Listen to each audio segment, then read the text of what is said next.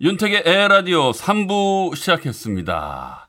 4338님, 오늘 연말정산 했는데 세금을 40만원이나 더 내야 한대요. 유유.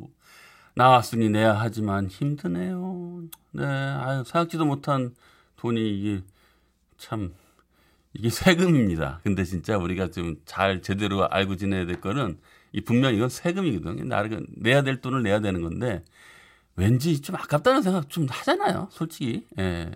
또 게다가 더 내야 된다고 하니까 또 이게 조금 마음이 좀 힘들 텐데 그래도 지난번에 어떤 분은 뭐 내가 세금을 말이야 요번에 얼마를 내, 냈는데 말이야 이러면서 약간 돈 자랑 아닌 돈 자랑 뭐 이런 거보다는 낫다고 생각됩니다. 예. 그 뭐 그런 거 갖고 또 자랑을 하고 좀 괜히 좀 으스으스 하는데 그래도 정직하게 내고 네 해야 되니까요. 뭐 그만큼 많이 버셨다고 생각하시면 또 기쁜 일이라고 생각됩니다. 네. 2991님 바쁘게 병원 다니느라 발바닥에 불이 날 정도인데 설상가상 핸드폰을 떨어뜨려서 액정까지 깨졌네요. 아우 당혹스럽고 지치고 힘든 하루였어요. 택디가 위로해 주세요. 아유 그 제가 이거 이 마음 잘 압니다. 제가요 예전에 한 2년 전으로 기억하는데 장모님네 갔다가 계단에서요. 이제 제가 그때 왜 그랬는지 모르겠는데 이 핸드폰 케이스가 너무 두껍고 불편하다고 생각이 든 거예요. 나 오늘부터 이거 뺄 거야. 그러면서 딱 빼니까 너무 가볍고 슬림한 거예요. 그래서 그 꺼내다가 그 돌계단에 그냥 떨어졌는데 액정이 그냥 산산조각이 난 거예요. 아, 네. 네, 진짜 그 나올 때 그 말 있잖아요. 내 이럴 줄 알았어. 내가 진짜. 아, 진짜는 미치겠다 해서 그래. 조심하자 그러면서 액정을 가서 갈았어요. 근데 어, 액정 값이 만만치가 않은 거예요. 한 18만 원 돈 정도 나왔던 게 기억이 나는데 갖고 와서 또 똑같은 자리에서 또 떨어뜨렸어요. 두 번을 깨치리고 나니까 진짜 미쳐버리겠더라고요. 아니 그 돈이 얼, 어, 와. 아, 나 진짜 그 생각만 하면 제가 진짜 아, 저 좀 위로해 주세요. 저 좀. 2년 전이지만. 아, 진짜. 그때 두 번 깨뜨리고 나서 다시 그 케이스를 집어 넣었잖아요. 케이스에다가. 그러니까 이제 좀 안심이 되더라고요. 네. 근데요, 예. 우리 그런 생각하잖아요. 액땜했다고 뭐 그런 생각 하니까, 예. 일단 저도 좀 위로해 주시고. 2년 전 얘기를. 네, 그래도 잘 이겨내시기 바라겠습니다. 네. 자, 에라도, 아, 뭐야, 뭐라는 거예요, 지금. 에라디오 청취자분들은 어디서 무엇 하며 듣고 계신가요? 자, 오늘 무슨 일이 있었는지, 어떤 생각을 했는지, 아니면 뭐 누군가에게 전하고픈 이야기가 있는지, 그냥 하고 싶은 얘기든 뭐든 좋습니다. 듣고 싶은 신청곡과 함께 문자 보내주세요. 문자는 샵 8001번, 짧은 문자는 50원, 긴 문자, 사진 첨부는 100원의 정보 이용료가 부과됩니다. 자, 노래 한 곡 듣겠습니다. 안녕 바다에 별빛이 내린다.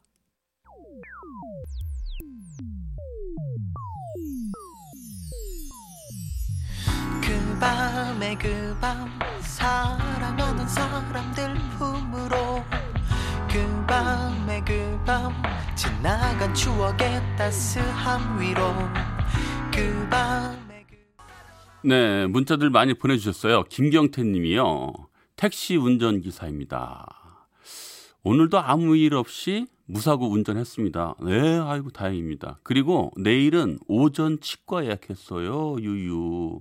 이 대공사 들어갑니다. 아이고, 이 대공사 들어갑니다. 윙, 윙, 이렇게 보내주셨는데, 제가 딱, 어, 이틀 전인가? 우리 아들하고 치과를 다녀와서 그때 제가 이, 이렇게 좀 해서 그 소리를 아 생생합니다 저. 치치치 하면서 막 그것도 이 안에 막물 빨아들이는 소리 있잖아요. 막 하면서 막 이런 어 근데 이게 어렸을 때부터 치과에 대한 공포 많이 갖고 계신 분들 계시잖아요. 저도 그랬었는데 아마 대부분이 다 그랬다고 생각이 들고요. 아우 근데 치료 잘 하시기 바라겠습니다. 이게 대공사 들어간다고 하니까 좀 걱정이 됩니다만은 어, 불편하시더라도 조금 참으면 또 건강한 이로 돌아오니까요. 잘 참으시기 바랄게요. 8467님이 영업사원 6개월 차인데 퇴사하려고요. 적성에 안 맞는 것 같아요. 음흠.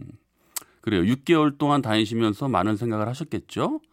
그리고 퇴사를 결정하신 것 같은데요. 네, 일단은 뭐 그 결론에 하여튼 저도 찬성을 합니다만은 그런 그 가끔가다 후배들이 그런 얘기를 물어봐요. 뭐 이래 이래서 이러한 비슷한 사연을 얘기하면 그냥 가깝게 너의 미래를 한 5년 정도, 10년 정도 볼 수 있는 게 바로 너희들의 그 네가 일하는 곳의 상사다.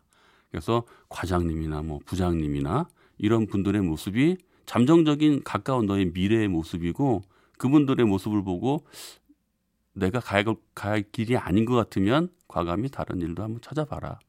뭐 이렇게 제가 조언했던 그런 기억이 나네요. 네. 그래도요, 어, 좋은 직장 또 잘 찾으실 거라고 믿습니다. 네. 자, 1935님이, 어, 사모님이래. 1935. 네. 서방이 어디, 어디선가 냉이 뜯어와서 라디오 들으면 노동 중입니다. 아, 근데 노동 중인 건 알겠는데 냉이 얘기를 들으니까 너무 반갑네요. 사실 봄을 알리는 아주 그 냉이의 그 상큼한 그 향. 이 냉이는 이 숙명처럼 된장이랑 꼭 만나야지만 꼭 그 맛이 나는 것 같아요. 된장이랑 무치든가 아니면 된장찌개를 끓이든가 그래야지만 그 냉이의 냉이의 그 풍미 있잖아요. 그 독특한 그 향. 네. 이게 냉이가 꽃이 피면 그 향이 사라지기 때문에 어, 봄에는 꽃이 피기 전에 그때 뜯어서 이렇게 드셔야 됩니다. 소리를 만나다.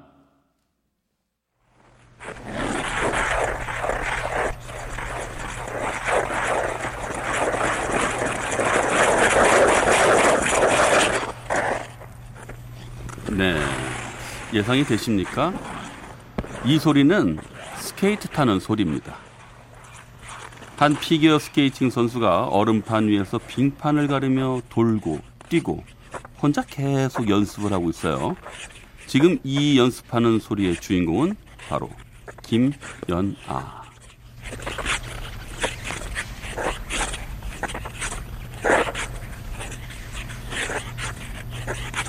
혼자 외롭게 음악도 없이 연습하고 또 연습하고 같은 동작을 계속 반복하면서 개인 훈련을 하고 있는 소리입니다.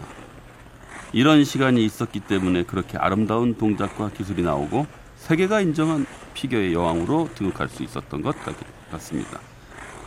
선수 시절 김연아 선수의 피겨 스케이팅 연습의 시간 오늘의 소리로 만나봤습니다.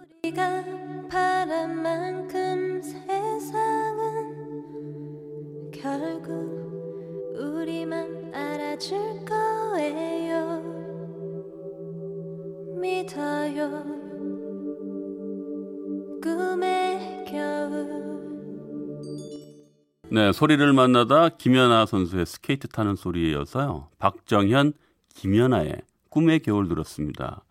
이 노래는요, 평창 올림픽 유치 당시에 기원하는 바람으로 기원송을 만들었다고 하는데요. 김연아 선수는 스케이트뿐만이 아니라 노래도 참 잘하네요. 아니, 저도 그래서 계속 주의 깊게 들었어요. 이게 누가 박정현 씨고 누가 김연아 씨지? 할 정도로 헷갈릴 정도로 아주 음색도 고르고 얼굴도 이쁘시고 스케이트 잘 타시고 참 재능도 참 많으시네요. 네, 잘 들었습니다.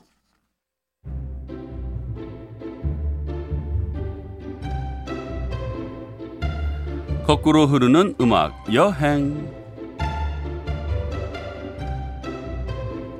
네, 오늘도 지나간 시간 속으로 떠나봅니다. 어제에 이어서 오늘도 리메이크 편입니다. 리메이크 곡들을 따져보면 참 많긴 많은데요.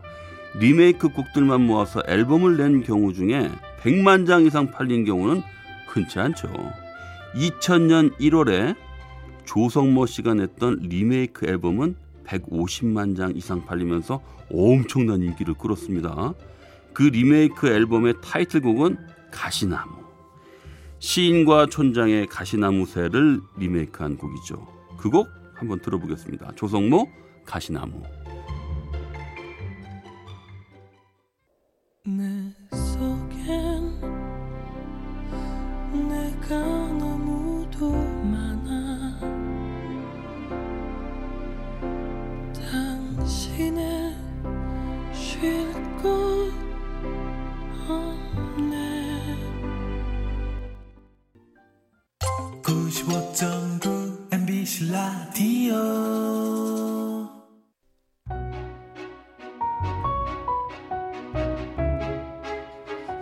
거꾸로 흐르는 음악 여행 함께하고 계십니다.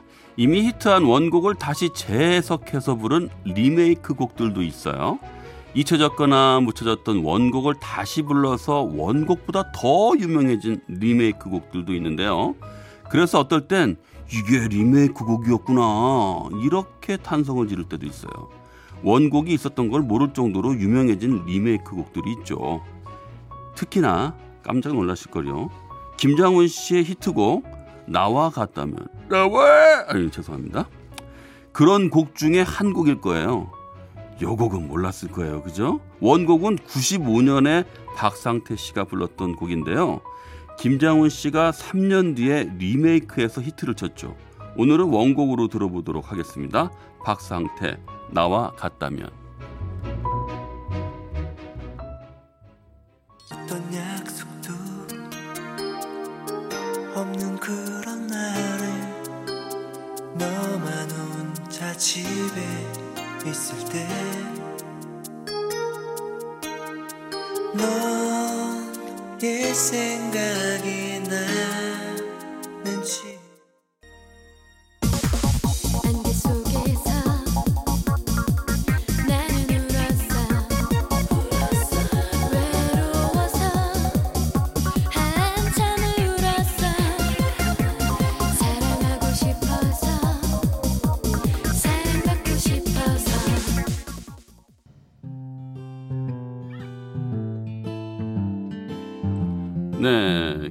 김장훈의 아니 박상태의 나아갔다면 들으셨죠? 김장훈 씨가 리메이크한 곡이죠. 그리고 코요태 열정 혜은이 씨의 곡을 리메이크한 곡이었어요. 9068님이 나와 같다면 원곡으로는 처음 들어보는 것 같아요. 저도 그래요. 김장훈 씨랑은 분위기가 많이 다르네요. 형만 하나 없다고 박상, 박상태 씨 나와 같다면도 좋네요. 네, 근데 저는 이제 아무래도 이 저도 처음 듣다 보니까 김장훈 씨의 그 음색 있잖아요. 나갔다면 이러는 그 김장훈 씨의 독특한 그 목소리가 좀 들려야 아 나와 같다면 들었구나 이런 느낌이 드는데 확실히 저도 분위기가 많이 다른 걸 느꼈습니다. 자 이쯤에서요 팝송도 한 곡 들어볼까요? 팝 음악도 리메이크 곡들이 수도 없이 많지만 리메이크로 성공한 대표적인 곡 중 하나가 지금 준비한 이 곡일 겁니다. 14주 동안이나 빌보드 차트 1위에 올랐던 곡 I Will Always Love You. 제목만 들으셔도 뭐 다 아시죠? 윈니 음, 예. 휘트니 휴스턴. 그죠? 제가 장난으로 많이 이렇게 얘기하는데 본토 발음이라고 휘트니 휴스턴. 윈니 음. 맨하탄에 있는 휘트니 휴스턴. 맨하탄 음. 네. 팝송 잘안 듣는 분들도 안, 듣- 안 듣는 분들도요. 웬만하면 다 아실 정도로 꽤 유명한 곡입니다. 사실 이 곡도 리메이크 곡이에요. 리메이크 곡이에요. 원곡은 1974년에 돌리 파튼이라는 컨트리 가수가 불렀는데요. 휘트니가 워낙 성공적인 리메이크를 해버려서 원곡은 그냥 쑥 묻혀버렸습니다. 휘트니 노래는 우리가 많이 들었으니까 오늘은 원곡으로 한번 들어볼게요. 돌리 파튼 I Will Always Love You.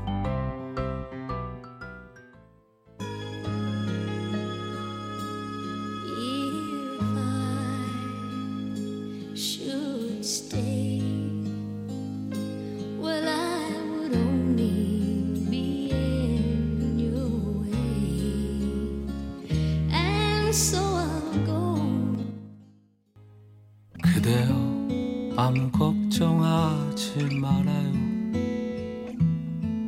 우리 함께 노래합시다. 그대 아픈 기억들 모두 그대여 돌리 파튼의 I Will Always Love You에 이어 이적의 걱정 말아요. 그대 들었습니다. 전인권 씨가 불렀던 곡인데 응답하라 1988이죠. 응팔 OST의 이적 씨의 리메이크 곡이 쓰이면서 다시 또 큰 인기를 끌기도 했습니다. 저도 참 좋아하는 노래 중에 한 곡이에요. 1408님 택디 아유 택디 오랜만에 듣네요. 석계역 방향으로 가는 2114번 버스인데요. 택디가 나오네요. 반가워서 문자해요. 아이고, 네, 반갑습니다. 감사합니다. 이럴 때 좀 더 반가운 느낌이 좀 들어요. 네, 고맙습니다. 이렇게 저 가수가 어, 리메이크를 하면서 음색이 전혀 다르면서 또 다른 이렇게 분위기를 주는 건 참 잘 맞아 떨어졌기 때문이겠죠. 아우, 저도 하여튼 많이 놀래고 있습니다. 이번에 준비한 곡은요. 아무나 할 수 없는 리메이크다. 뭐 이런 평을 받을 정도로 아주 새롭게 재해석한 곡입니다. 원곡 가수였던 김은국 씨도 이 노래를 듣고서 너무 좋아가지고 한동안 전화 벨 소리를 이 노래로 했다 그래요. 나얼이 리메이크를 한 곡이죠. 나얼의. 호랑나비